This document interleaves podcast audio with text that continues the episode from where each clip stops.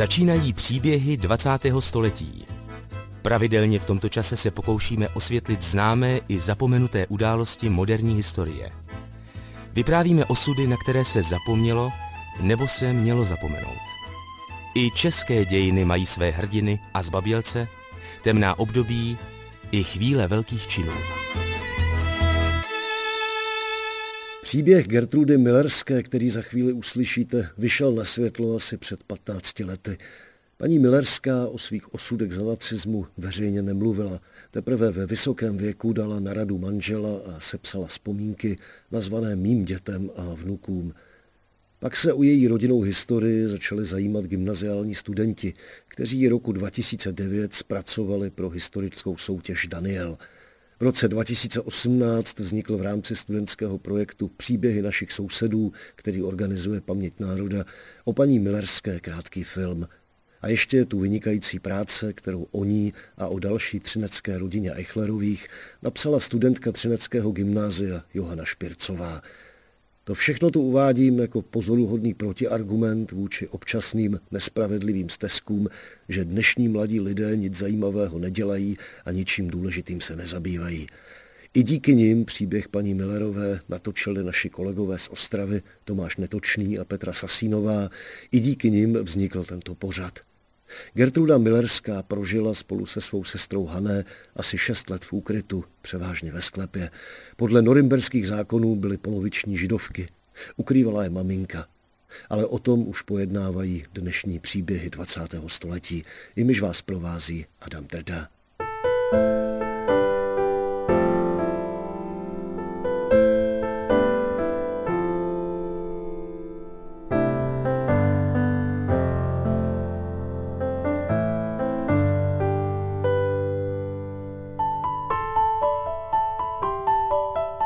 Gertruda Millerská se narodila jako Lachsová v Třinci 26. ledna 1933. Její starší sestra Hané přišla na svět v červenci 1931 v Karviné. Otec byl žid, matka křesťanka. Tatínek se jmenoval Ferdinand Lachs, maminka byla Helena a tatínek byl strašně hodný člověk. Opravdu byl hodný a strašně nás měl rád. My jsme byli se sestrou jak dvojčata, to byl jenom rok a necelý půl od sebe, tak jsme byli blondinky, nikdo nevěděl, že jsme židovky. A sestra se jmenovala Hane, 2N, ale potom jí maminka po válce ji přepsala na Janu. A já jsem Zůstala Gertruda, strašně jsem se zlobila na maminku, že mi nenechala přepsat, že tak nám Němci ublížili a také německé jméno mi dali. Strašně jsem se zlobila. Vždycky jsem mamince to vyčítala. A já jsem se jmenovala po židovsku Scheindl. Podle oddacího listu uzavřeli Lachsovi občanský sňatek v Českém Těšíně. Stalo se 15. listopadu 1930. Tatínek pocházel z Lvova. To bylo ještě tehdy polské. A jak se přistěhoval do Třin za práci zřejmě, to, to už tak nevím, no ale určitě.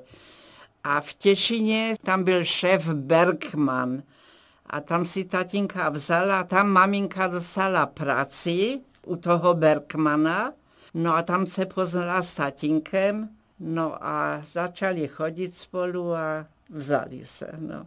A maminka pocházela taky z Polska, to byl problém, protože maminka pocházela ze Skočova, tady za Těšinem. A to bylo všecko polské. A takže oni neměli státní příslušnost českou, neměli. A tatínek pár roků s maminkou e, žádali o státní příslušnost českou a ty žádosti a všechno. A pořád se to protahovalo a přišla válka a zůstal tatínek bez občanství a maminka no, jako polské občanství měl. To ještě nebyla, e, to nebylo ještě Ukrajina. To potom po válce udělali Ukrajinu z toho. On byl polský ten Lvov. A, a maminka taky neměla občanství české, protože už to přerušilo, ta válka to přerušilo, ty všechny papíry a to. Tak teprve maminka české občanství po válce dostala, ale to už tatínka nebylo. Laxovi se přestěhovali do Třince roku 1929. Měli malý byt a rodinný podnik ve starém městě v Poštovní ulici číslo 415. Tatínek byl ta, měl obchůdek malý, tam jsme v takovém domku malém bydleli. To jsme měli pronajaté. A tam tatínek byl výrobce deštníků měl tam dílnu a měl tam soustru a to, to si pamatuju všechno. A za, za tou dílničkou jsme měli jedna plus jedna jako bývaní. Co dělal? No převážně ty deštníky, jak to toho hodně měl, tak potom odjížděl vlakem převážně na Slovensko až do Košic, prodával ty deštníky a maminka dělala šéfovou v tom obchodě. Měla tam maminka s tatínkem dvě šičky, co šili ty de- a ještě jednu, jak se říkalo, kindermedl. To jsme měli, to na chůvu měla pro nás. Maminka měla německé školy, jak bylo za Rakouska, že? Byli jenom, tak maminka chodila do Těšina, do Handelsschule, jak se říkalo, takže uměla dobře německy a my jsme doma mluvili německy jenom. A do české školky jsme chodili, ale německy jsme se normálně bavili doma. Dcery Lachsovy byly zapsány jako židovky. K židovství prý chtěla konvertovat také Helena Lachsová, ale manželovu víru přijmout nestihla. Lachsovi nicméně nežili jako ortodoxní židé, drželi židovské i křesťanské svátky. Maminka přistoupila na tatové náboženství, židovské svátky se v, e, slavily a když byly svátky katolické, maminka byla katolička, tak se zase, a jsme měli stromek. Tatínek prostě to tak e, na pult dělal. Neměl nic proti tomu, že, ale učila nás maminka židovské modlitby a to jsme, e, to jsme dodržovali. Třeba sestra si nic nepamatovala, já nevím, jak to, že já jsem si to tak všechno pamatovala. A na na, na tom, jak jsou dveře, ty zarubně, tam jsme měli takovou ruličku a v, to, v té ruličce bylo deset božích přikázání. A každý večer, jak jsme šli spát, tak nás tatínek zvedal a museli jsme to políbit. A jak, jak nás bral do synagogy v tu sobotu odpoledne, tak jsme se strašně smáli, protože my jsme tomu vůbec nerozuměli. Oni tam, oni se jenom uh, hýbali tak a, a klaněli a modlili a my nahoře, my jsme se smáli z toho, no, jako děcka. A tam v té synagodze, tam byla dole vykachličkovaná celá místnost, byly, byly kachle a tam se za, zabíjeli ta drůbež, víte, jako košer to muselo všechno být. Tak jsme se tam vždycky chodili dívat, oni, oni to podřízli, ale nesměla být prý, tolik si pamatuju, krev na nožu, víte, na, na tom nožiku, co podřezávali. To muselo být čisté všecko. Tak tam jsme se taky chodili dívat přes škvírku, jak oni to tam dělali. Tož tak to bylo, no. Posloucháte příběhy 20. století. Podle studentské práce Johany Špircové byla Třinecká synagoga postavena až v roce 1930 v Železniční ulici. Židovská obec v Třinci tehdy čítala 172 lidí. V roce 1938 zabrali Těšínsko Poláci. V září 1939 napochodovala do Třince armáda hitlerovského Německa. Synagogu vypálili němečtí vojáci hned v prvních dnech okupace.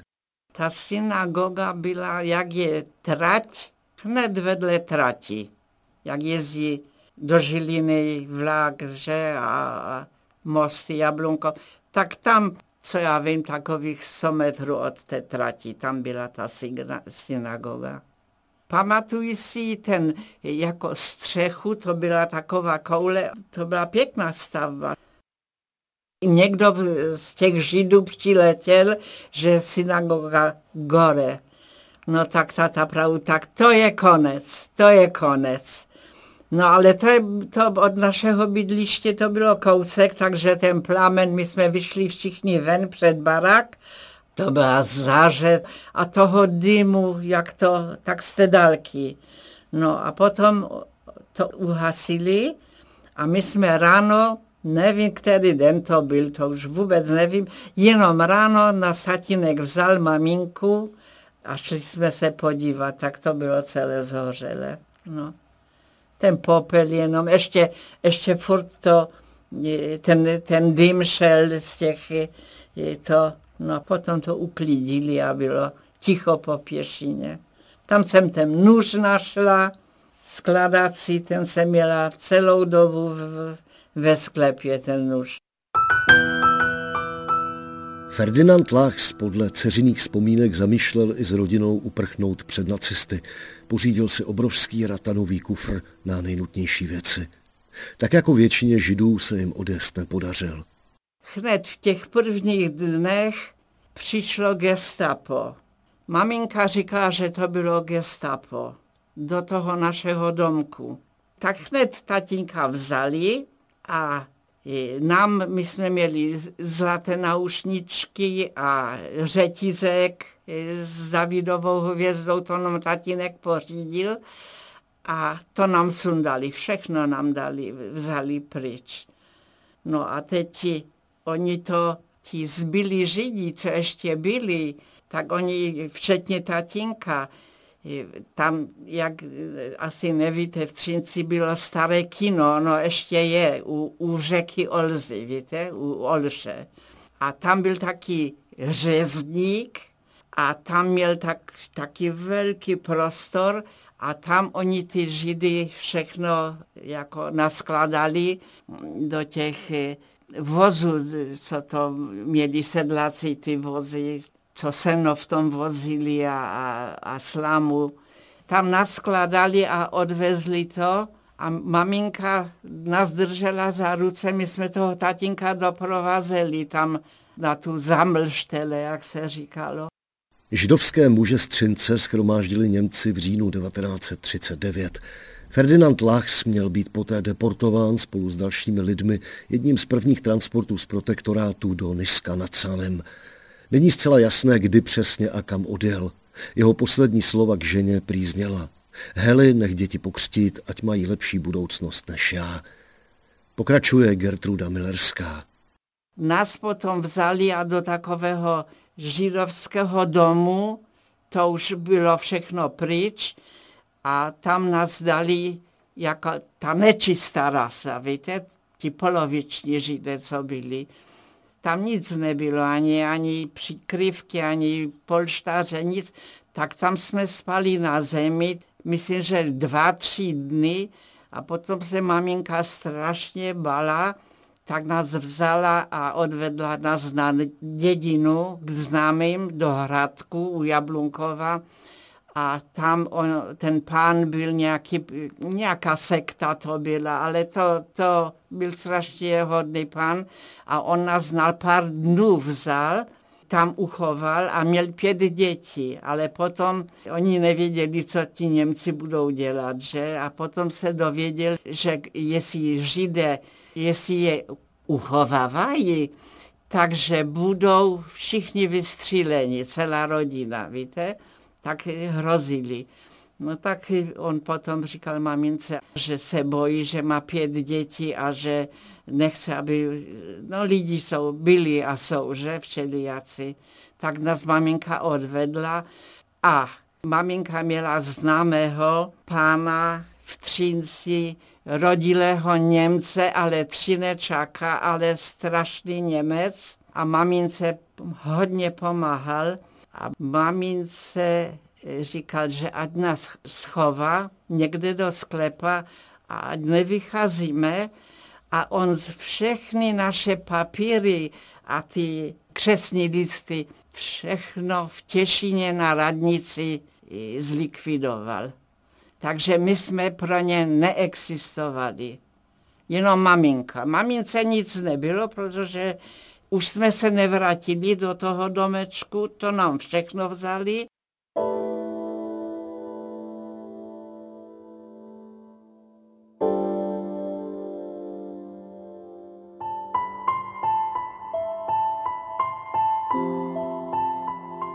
Dcery Ferdinanda Lachse byly podle norimberských zákonů míšenky. Nehrozila jim tedy okamžitá deportace. Ovšem to víme teď. V roce 1939 se nevědělo nic. Helena Lachsová své dcery nechala zmizet z úředních záznamů a ukrývala je při nejmenším ve dvou a možná ve třech různých sklepích. Chodila pracovat a dívky Gertruda neboli Scheindl a Hané se o sebe museli postarat sami.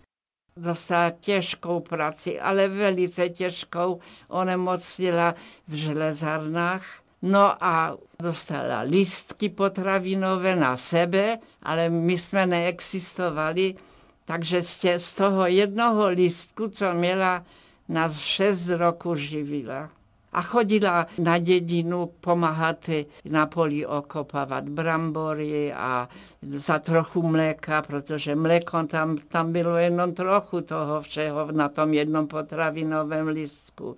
A chodila do té práce a jídlo jsme měli takové, že kousek chleba, ale ještě i kamarádky nosili svačinu, aby nám dávala a melasou. Víte, co je melasa, jo? Pamatuj, no nepamatujete, ale já nevím, jestli to bylo z řepy, nebo to, s takovou melasou nám vždycky mazala chleba.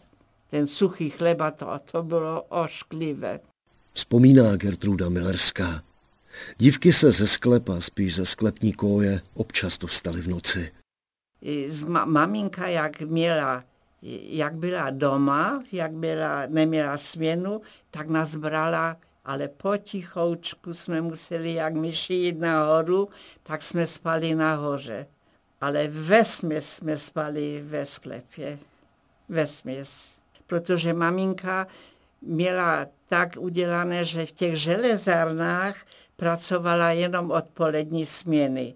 Že ona dopoledne byla doma, to jsme byli ukryti tam a jak si maminka šla na směnu odpolední ve dvě a přišla v půl jedenácté, tak jsme už spali v tom, v tom sklepě. Posloucháte příběhy 20. století. Přes den se směly holčičky po domech pohybovat jen s nejvyšší opatrností. Měli sousedy. Velice málo, protože jsme se bali, ten pán byl Němec a měl obchůdek dole v tom baráku. Obchod se zeleninou a s, s ovocem. A taky nevěděl, že jsme tam. Nikdo neví. A nahoře vedle maminky tam byli Poláci, bydleli, jak třinečáci, ale polské národnosti a ona byla učitelka tak ti asi věděli, že jsme tam v tom sklepě. A na chodbě, na, jak, byli, jak bylo schodiště, tak na chodbě byl záchod. Takže jsme přecházeli do toho, na to schodiště, na to vece, jak bylo potřeba. To byli staří lidé, ti, co měli ten barák a co měli ten obchod, Oni je nebylo vůbec vidět eh, na chodbě, ale my jsme je viděli. Byl to, ty hlavní stěny byly z cihel a každý měl malý sklípek a dřevěné dveře eh, z těch lištů, víte, ty příčky. Takže jak jsme slyšeli, že někdo jde, tak jsme zhasli světlo, víte, museli zhasnout, protože, aby nás tam neviděli. A maminka to nějakýma novinama obíjela pořád a trhalo se to. No a tak jsme tam přežívali, no, v, té, v tom sklepě.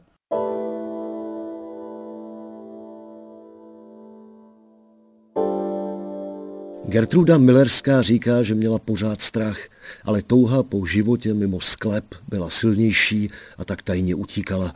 Na počátku ukrývání jí bylo šest a chtěla například vědět, jak to vypadá ve škole. Já jsem utekla z toho sklepa, to znamená na Třinci nás neznali tak, protože my jsme byli blondinky, nebyli jsme černé jako židovky, víte, bývají. Tak já jsem utekla a tam u kostela evangelického chodili děti do měšťanky, do školy, ale do německé. A já jsem utekla z toho sklepa a sestra ne, ona se bála. A já jsem strašně chtěla vidět, jak vypadá škola, třída, tabule. Mě to strašně zajímalo. Tak jsem tak, eh, jednu holčičku poprosila jsem mi, že jí ponesu aktovku a ať mě přešmugluje, jak se říkalo, do té třídy, že chci vidět, jak vypadá. Tak ona nevěděla, ty děcka nevěděli. Tak ona mi dala to aktovku, já jsem ji nesla až do té měšťanky, teď mě vzala. Ještě ani papuče, nic nebylo, tak jsem po těch schodech studených šla do té třídy, sedla jsem si vedle ní a teď přišla paní učitelka. No a teď dělala seznam, jako kdo je, kdo chybí a to. A teď se podívá na mě a říká, od které školy jsem přišla. A jsem mám výborně německy. Ten říká, no já, já do školy nechodím, té učitelce. A jak to, že nechodím do školy, ale po Německu. A já jsem říká, no já nesmím chodit do školy. A proč? Protože jsem židovka. Jej, a ta stropila takový randal, že co si to dovolují, vyhodila mě a já z toho strachu jsem se tam v té lavici počurala, víte. A teď jsem utíkala domů a plakala a maminka byla v práci. Maminka přišla večer, já jsem nespala, jsem říkala mamince, co se stalo, jsem se přiznala a maminka mě se, se řezala prakerem, že tak se stará o nás, že nespí a to, že celou, celých 8 hodin v tom závodě jenom přemýšlí, jestli gestapo nepřišlo a že něco takového. Takže to jsem dostala. No tak potom nás tam nezamykala, ona se bala, jenom vždycky přikazovala, nechoďte nikam, neutíkejte, ale to jsem dostala strašný nářez. No a maminka teď do práce chodila a teď říká si, Ježíš Maria, mezi tím ona, ta učitelka, asi pošle gestapo na nás. Gestapo bylo v Těšině, víte, tam jak je v Těšině škola, no, obchodní. A ona mě ani, nedu, ani nás neudala nic. Ona, ona byla Němka, ale nebyla, zřejmě byla hodná, že ona se víc bala toho vyslechu a všeho, než by nás udala. Přežili jsme to. Posloucháte příběhy 20. století. Posloucháte pořad věnovaný vzpomínkám Gertrudy Millerské. Pochází z Třince, narodila se roku 1933 a za nacismu jí matka Helena Lachsová jako poloviční židovku ukrývala ve sklepích. Otce Ferdinanda Lachse deportovali nacisté do Polska. Gertruda a její starší sestra Hané prožili v podzemí více než pět let, jen s občasnými úniky na ulici a na dvůr. Maminka potom chodila a půjčovala si knižky. Půjčovala od jednoho pána, měl velkou knihovnu doma a knižky pohádkové. No a my jsme takové popelky tam byli. Zima v tom sklepě a někdo nám mamince dal postele železné, tak to poskladali jedno na druhé, tak jsme tam spávali a když byla doma, měla třeba odpolední směnu, tak nás brala nahoru a něco nám vařila a nějaké, já už ani nepamatuji. A když byly svátky židovské, tak maminka to pořád dodržovala a dělala nám na ty svátky buchtičky s kremem, tak to bylo něco. To jsme se najedli. No a ty pohádky, ty knižky, on měl obrovské knižky a tak kde byly princezny a ty princezny v těch šatech dlouhých, to jsme nečetli, ani jsme se nedívali na to.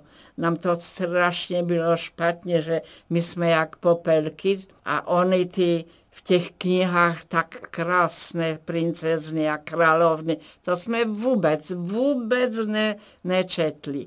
Tak nám potom o Mikešovi a takové, to jsme, to jsme se sami učili číst a psat. Maminka neměla čas. Ona chodila tak pomáhat do polí, a, a abychom nezemřeli z hladu. No, tak to bylo.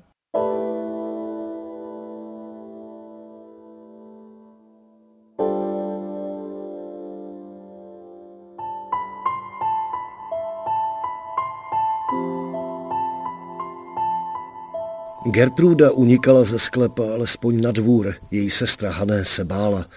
Jednou Gertrudu svezl soused na koni a z té průjížďky se dochovala fotografie. Neudalí, neudalí nikdo ze sousedů.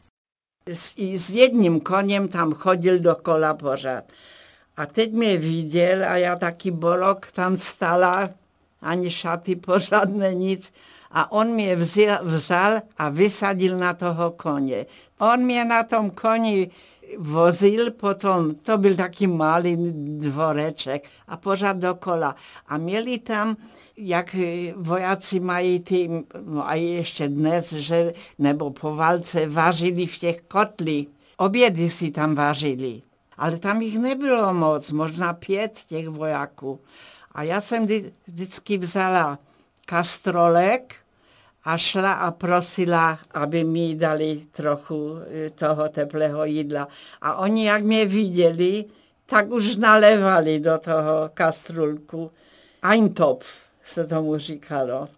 Vzpomíná Gertruda Millerská. Zatímco židovští příbuzní jejího otce Ferdinanda Lachse skončili v getech a vyhlazovacích táborech, matčina početná nežidovská rodina podle všeho přežila nacismus bez větších obtíží – Přesto byla Helena Lachsová za války na všechno sama. Její rodiče od maminky eh, pocházeli z Moravy. A její tatínek, od maminky tatínek, byl v tom Skočově nasazený jako policajt, víte? A oni mluvili česky, ti její rodiče. A jich bylo 12, víte, těch děcek jako maminka pocházela z 12 dětí, ale nikdo po, jak přišla válka, s maminkou se nestýkal, každý se bal. Oni maminku odepsali, že si vzala žida. Strašně byla pěkná. Hezká byla, opravdu hezká byla. Štíhla žena, vysoká, chytrá byla a velice hezká byla.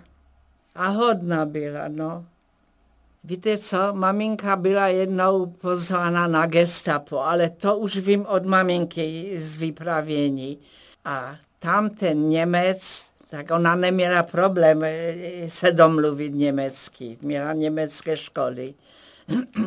A tam ten nějaký Němec seděl za tím stolkem a říká mamince, že jak se jmenuje. Někdo jí udal prostě, jak se jmenuje. A maminka říká Helene Lachs. A on, on mamince říká, vy jste Helene, vy jste Sara, vy nejste Helena. A maminka mu, a věděla, že je na gestapu, a maminka mu říká, když já jsem Sara, tak vy jste Izak. Tak ji vyhodil a nechtěl už nic po ní. Maminka byla razná, ona uměla mluvit, ona byla skutečně, ona bojovala za nás jak. No a, a nic z toho nebylo, nic. Nebala se.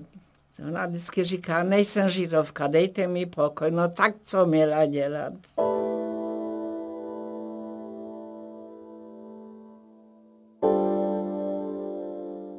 Dny ve sklepě se vlekly. Gertruda se chodila alespoň protáhnout na dvůr k sousedům Eichlerovým. Eichlerovi bydleli tak 20 metrů přes takovou uličku a tam byl taky dvorek, zeď byla celá z, cihel. A na té zdi byl připevněný takový naklepaní těch koberců, víte? Tak to bylo moje největší štěstí, jak se mohla na ten klepač, se tomu říkalo, se pohoupat, na rukách houpat normálně a, a takové salta dělat. To jsem vždycky utekla, ne po každé, ale hodně. Jsem utekla na ten dvorek od Eichleru. Oni byli panové, to měli hospodu. To, a tam jsem cvičila na tom.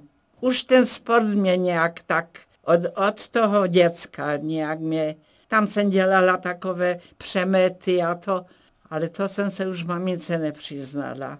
Ale Eichlerově věděli, že jsme ukryvaní.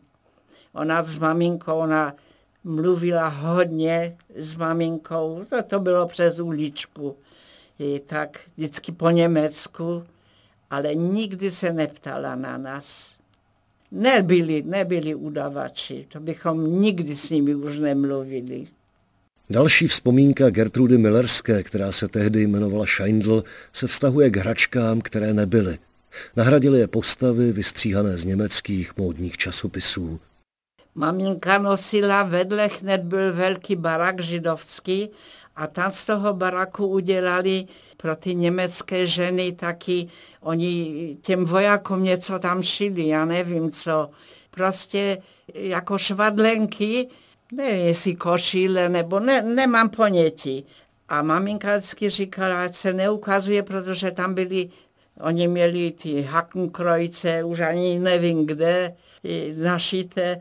A měli tam modu, víte, to znamená velké, velké listy a z těch mod, jako dnes, jmenovalo se to frau, paní, víte, a byly tam různé, to znamená takové kreslené maminky, děcka, jak se za ruce drží. A prostě maminka k tomu přišla a ty staré mody tam brala a nám to do sklepa a my jsme to vystřihovali a hrali jsme si s těma paničkama, jsme tomu říkali, a my jsme si s těma paničkama a tatínek a maminka a s tím jsme si hrali, jako, jako s panenkami. Spavat jsme je dávali do penálu, ty děcka, to byly, to byly takové hračky naše, no. Jak už zaznělo, vystřídala Helena Lachsová s dětmi několik malých bytů a několik sklepů. No, bylo to tak, že jak toho tatínka vzali, tak nám ten, ten barak, to všechno vzali, no ne, to nebyl náš barak, ale ten obchod a to vzali a té mamince dali ten pokoj a maminka nás tam ukryvala, tam, co jsem na tom koni, ale já nevím, jestli to bylo rok, dva roky, nevím. A potom maminka po těch úřadech běhala, protože to byl strašně, to byl bývalý pivovar. A tam bylo strašně moc švabů. A vždycky večer, jak se zhaslo, tak ty švaby to tak po kuchyni jenom lítali, protože to pivo tam cítili. Tak maminka potom lítala někde a i ten pan Žentek, to, to byl ten Němec, co ty papíry naše zlikvidoval, tak potom on to tak všecko tež na tajnáčku, kdyby to věděli, že nám pomáhal. Tak on to, on potom e, té mamince pomohl k tomu bytu, ale to už bylo na hlavní třídě, ale tež starý byt. Jak je hlavní třída v Třinci, jak jsou dnes ty světla, tak vedle je kousek, je velký barak židovský od hechtu a vedle byl ten byt, to nebyl žid a tehdy přidělil jedna plus jedna mamince byt a nikdo se neptal, kde jsme, nebo to nevěděli. Tam to byli sami němečtí úředníci.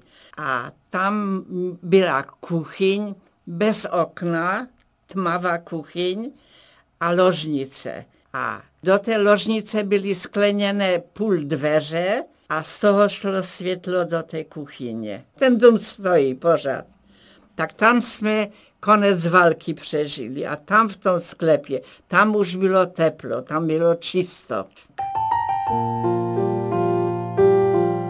Posloucháte příběhy 20. století.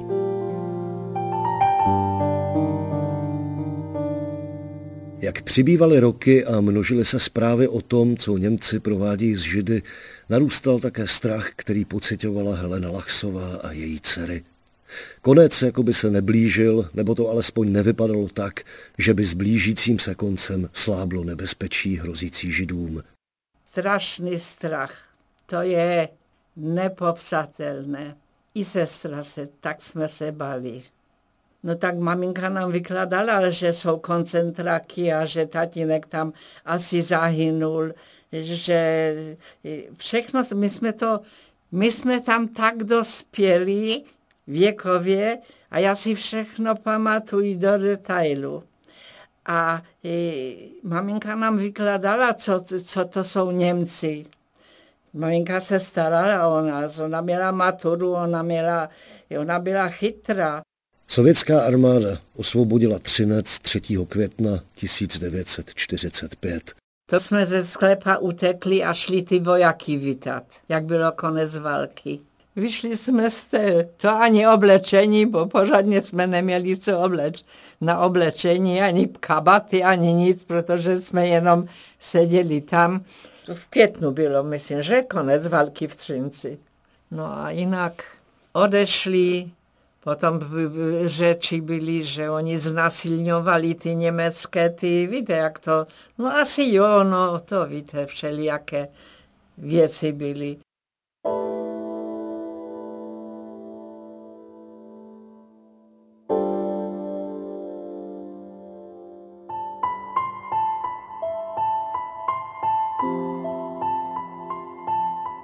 Po dlouhých letech vylezly dívky Lachsovy z podzemí. Vítali vojáky a co dělali pak? Víte co? Ten barák, jak, jak my jsme už bydleli v tom druhém, v tom druhém sklepě, já to období nevím časově, jak to bylo, ale tam, tam byly německé to združení těch žen vedle v tom baráku velkém. Já už nevím, ještě byla jedna holka, ale ne židovka. A ona právě, pojď, pojďte se mnou, a to je čtyřposchodový nebo tříposchodový barák. Pojďte se mnou, já vám něco ukážu na půdě. A co tam je na půdě? A tam bylo po, po, po Židech, jak oni měli plesy, to byla bohatá ta e, rodina, tož taky barak postavili. A tam byly truhlice velké. A ona to tam někde vyšťarala, ale už ani nevím, to fakt nevím, jak to přišlo, že nás tam vzala. A tam byly hadry jako, ale dlouhé šaty, kašparkovské šaty, ty kalhoty, ale tam bylo tolik, tolik a my jsme se do toho oblekli. A teď jsme vyšli ven, ona taky, do těch šatů a, a já, do, já už nevím do čeho, jenom barevné, barevné, ale to byly, to my jsme tam měli na celé půdě, ne na půdě, na té střeše, my jsme to tam měli roz, to jsem ještě nikdy neříkala, teď mě to tak přišlo, jak to bylo. Tak jsme se do toho oblekli, my tři a sestra taky. A teď jsme šli ven a kolem té Olzy jsme skakali v těch šatech. Ale ne, neskakali jsme, že je konec války, to nám tak nedočlo. Ale že, že jsme oblečeni, víte, barevně a krásné šaty dlouhé, to, co jsem nikdy nechtěla vidět v těch pohádkách. Ta, no, také to bylo, no.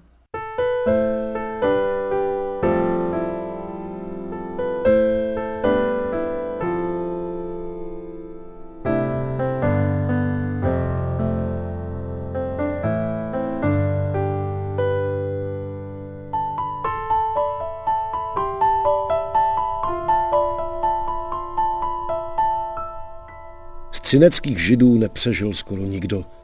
Otec Gertrudy a Hané Ferdinand Lachs zahynul kdesi v Polsku. Pravděpodobně byl v roce 1942 zavražděn v Osvětimi. Přišel s Osvětimi, co přežil pan Windholz, Střince, taky velký barák měl, a přišel mamince říct, že se setkal v Osvětimi s tatou a že oni to desatkovali, ty Židy. Víte, že tatínek byl odstřelený, jeden, dva, tři, deset a že ho zastřelili, že to na vlastní oči viděl. A taky to u soudu říkal, jak to, jak to bylo, ale on to přežil, ten, to, to asi nevím, jak to, že to, no přežil, někdo přežil, to je jasné. No a že s tatínkem v Osvětimi byl. Tak my jsme se, jak jsme se vzali s manželem, tak jsme jeli do Osvětimi. Můžu to říct? Tak jsme jeli sami dva. Já jsem říkala sestře, Jana, jademe do Oświęcimia, jedziesz s námi? Ní. ne, už byla vdana. Tak jsme s manželem sami jeli, no a teď eh, no to byl zážitek ty baráky, ve dvou barak, baracích byli samé počítače a úředníci, víte? Tak jsme tam museli zvonit a hlasit se. Tak nás tam pustili dovnitř a jako co chceme a to, tak jsme říkali, že chceme si ověřit, že jestli tu tatínek zahynul v tom y, Osvětimi. Ale to se všechno vazalo na to odškodnění. My jsme potřebovali vědět, kde, kde zahynul, jestli to byla pravda a to. No tak hned na počítač a tam těch počítačů bylo také velké ještě ty počítače. No a tak lachs. Tak pět lachsů tam vy to našli, ale všechno z Maďarska. Maďarští Lachsowi. A Lachs je po německu losos. Jak byste si chtěla v Německu koupit lososa, tak musíte říct, že chcete lachse. No a teď oni to tam, dlouho jsme tam byli a to, než oni to vyhledali, tak těch pět bylo z Maďarska. Ja, a on, ten pan Windholz, říkal, že to byl 42. rok, jak byl s. A teď ona tam ta úřednice říká, tak my máme papíry jenom do který rok, jako myslíme, že tam byl, 42. Nemáme ani jeden. Němci už pomalu všechno palili, ale oni nám to uznali. Gertruda Millerská šla poprvé do školy ve 12 letech. Záhy pomáhala německy mluvícím dětem s češtinou. Tak sestra byla o rok a půl, no skoro eh, starší, tak šla do učení. Já, začali jsme chodit do měšťanky. Sestra chodila eh, o rok výš a já jsem šla do první a ona do druhé měšťanky. O, to byly čtyři třídy, ty měšťanské. Vy to nepamatujete, těž, no. A já jsem asi dva měsíce chodila do první třídy měšťanské školy a tak uměli jsme česky, protože jsme četli hodně a tak. A do té měšťanky přišli všechny děcka, co chodili do německé školy, protože bylo po válce a ty děcka chodili normálně, ale to byl, jmenovalo se to Umschulung ta škola. To znamená, já ani správně nevím, ale jako polsko, česko, německé z té školy přišli do té měšťanky a hodně dětí neumělo vůbec česky. Buď po našemu, po Slesku, nebo česky vůbec neuměli.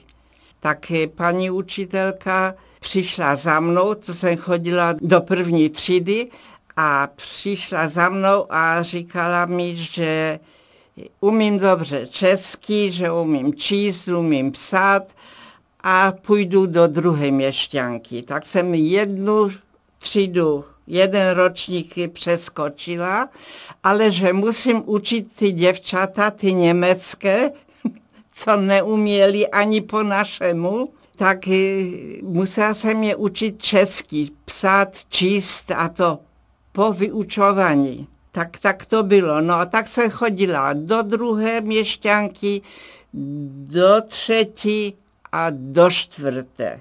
Víc už nebylo. No ale ta škola to byla bezvadná, protože tam jsme se učili psat na stroji a těch kamarádek toho bylo víc, protože tam jsme neměli žádné kamarádky.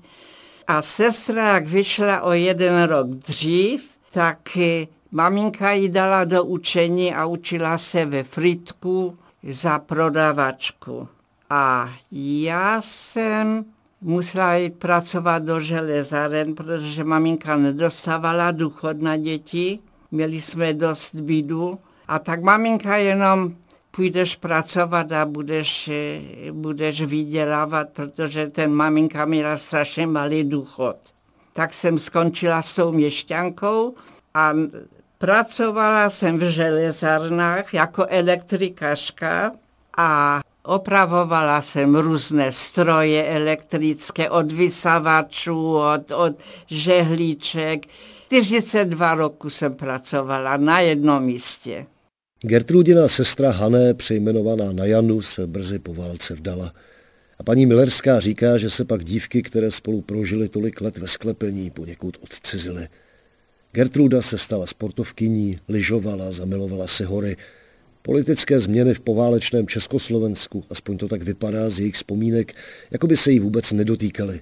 Komunistický režim i jeho konec v roce 1989 komentuje nejvýš tím, že jí politika nikdy nezajímala. Vůbec, vůbec ne. Nezajímalo nás to. Nevím vám povědět, protože u nás se politika vůbec nepřetřasala. Vůbec. To, to bylo mimo nás. My jsme měli jiný život. Měli jsme se dobře a že by třeba manžel mluvil, no může být vojna, to neexistovalo. Maminka se zajímala, ta, ta měla přehled, ale to nás nezajímalo, ani sestru ne. V roce 1954 se Gertruda vdala za Rudolfa Millerského, s nímž má dvě děti. Její matka Helena zemřela roku 1969 ve věku 68 let. O svých válečných prožitcích a více než pětiletém skrývání v dětství Gertruda desítky let nemluvila, k židovství se nehlásila. Já jsem dělala v, v závodě 40 přes 40 roku a nikdo ne, já jsem to nikomu, já jsem se i sestra, my jsme se strašně styděli za to, že co jsme udělali, že něco takového s námi udělali. Strašně jsme se styděli, my jsme o tom vůbec nemluvili, ani děcka nevěděli. Až potom manžel byl strašný. On mě tak prostě nutil, ne, neschovávej se, mluv o tom, dej to ze sebe, napiš dětskám aspoň, napiš, jak si žila. Děcka nevěděli nic, no tak věděli, že židovka to, ale ten průběh toho těch šesti let, to, já jsem to nemohla mluvit. Tak potom nakonec tak jednou manžel říká, sedni si a napiš, napiš, tak, jak to cítíš, napiš, co, jak to bylo těch šest roků v tom, v tom sklepě. Tak jsem sedla a tak, jak jsem, však to máte, no, tak jsem to, tak co jsem si vzpomněla, napsala. Říká Gertruda Millerská Střince. A to je také konec dnešních příběhů 20. století. Za pozornost vám děkuje a od mikrofonu se s vámi loučí Adam Drda.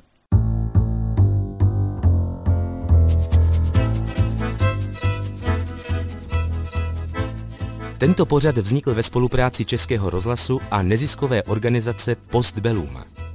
Vše o příbězích 20. století najdete na internetu Českého rozhlasu Plus, na portálu Paměť národa nebo 3x2tv postbellum.cz.